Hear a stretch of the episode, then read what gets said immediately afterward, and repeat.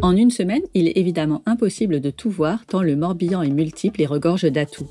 Alors, pour aller plus loin et sortir un peu des sentiers battus, j'ai fait appel à Marie-Ange, la bretonne, derrière les carnets d'une bretonne. Son blog Yodé est un concentré de belles balades, de chouettes adresses et même de recettes comme celle des cookies bretons, au sarrasin évidemment. Aujourd'hui, Marie-Ange nous ouvre ses carnets morbihanais à travers ses 5 coups de cœur du moment. Bonjour Marie-Ange. Bonjour Stéphanie. Doménate sur le podcast. Merci. Merci d'avoir accepté mon invitation pour découvrir un peu plus le Morbihan. Mais avant cela, peux-tu nous raconter une des légendes autour de la naissance du golf? Ah, cette fameuse légende. Alors avant de commencer, déjà, le nom Morbihan. Euh, est-ce que tu sais ce que ça signifie? Ah bah non. Voilà, donc en breton, on est euh, sur euh, Petite Mer, donc qui fait référence justement au golfe du Morbihan. Et sais-tu comment est né le golfe du Morbihan? Bah du coup, je l'ai écouté. Tout le monde ne le sait pas. Donc en fait, on raconte que le golfe du Morbihan, il serait né avec avec des fées, grâce aux fées. Celles-ci, après avoir été chassées de Brocéliande par de méchants corrigans, donc tout ça, c'est des petits êtres typiquement bretons donc euh, versèrent de nombreuses larmes euh, en raison de leur sort. Et euh, bah, ces larmes, petit à petit, sont devenues des torrents. Et c'est ainsi que les eaux du golfe sont nées. Ensuite, les petites fées avaient, avaient des couronnes de fleurs et donc elles ont jeté ces, ces, couronnes de fleurs dans les eaux du golfe du Morbihan et avec le contact de l'eau, ces petites couronnes ont, donné naissance aux îles. Et la plus grande des couronnes, donc celle de la reine des fées, euh, a dérivé un petit peu, est sorti du golfe du Morbihan et a formé l'une des plus grandes îles du coin, qui est Belle-Île-en-Mer. J'adore. Donc voilà comment est né le golfe du Morbihan. C'est mignon. Je préfère la légende euh, aux histoires euh, juste euh, géologiques, géographiques.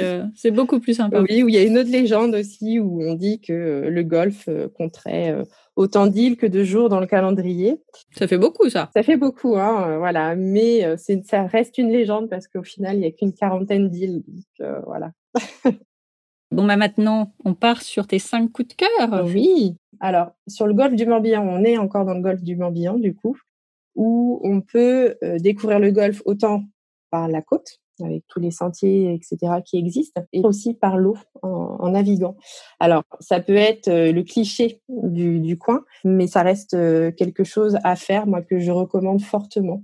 Avec les enfants, c'est génial aussi, parce que déjà, il y a la navigation, monter sur le bateau, aussi bah, participer aux manœuvres. Donc, moi, j'invite fortement à le faire, parce que voilà, on découvre les lieux qui restent quand même assez incroyables peu importe la météo au final.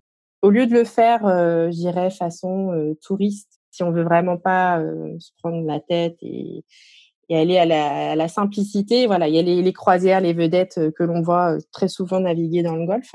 Et il y a surtout aussi des, des sorties qui sont euh, beaucoup plus sympathiques à bord de vieux gréments, par exemple. Ah oui. Aussi euh, à bord d'un catamaran qui a appartenu à une grande navigatrice. Il y a à bord d'un voilier. Il y a à bord de passeurs aussi, où ça peut être juste sur une courte durée, donc de rejoindre une île à une autre ou d'une rive à l'autre parce que le golfe est, est, encerclé hein, au final. Mmh on sort pas des sentiers battus réellement, mais on peut sortir quand même selon le, le, le moyen que l'on prend pour, euh, pour visiter en fait le, le golfe du Morbihan. Tout à fait. Euh, parce que sortir sur un vieux gréement, c'est pas donné à tout le monde et c'est pas ce qu'on fait en premier. Et pourtant, il y a pas mal de vieux gréments euh, qui proposent ces sorties-là. Donc au départ de plusieurs ports, ça peut être sur Auray, ça peut être sur Aradon, sur Vannes, et puis, on est sur un bateau quand même historique. Hein. Oui, rien que l'histoire du bateau, ça fait déjà une partie de la sortie. Ouais. C'est ça. Et généralement, le skipper qui est là ou l'équipage, c'est des gens passionnés qui vont vraiment partager l'histoire du bateau, partager l'histoire du coin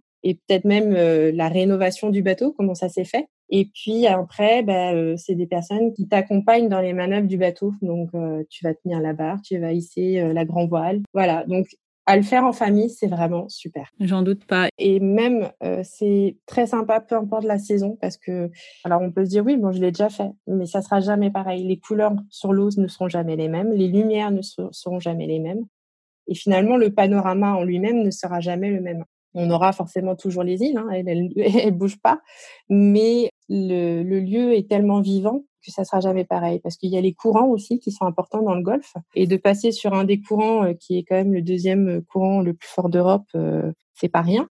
Donc, selon les marées, voilà, on, on vit des sensations aussi mine de rien. Attention au mal de mer, du coup. voilà, pour ceux qui sont plus fragiles et euh, voilà, qui, qui peuvent avoir le mal de mer, c'est un peu plus délicat, mais euh, c'est vraiment, vraiment super sympa. Ok.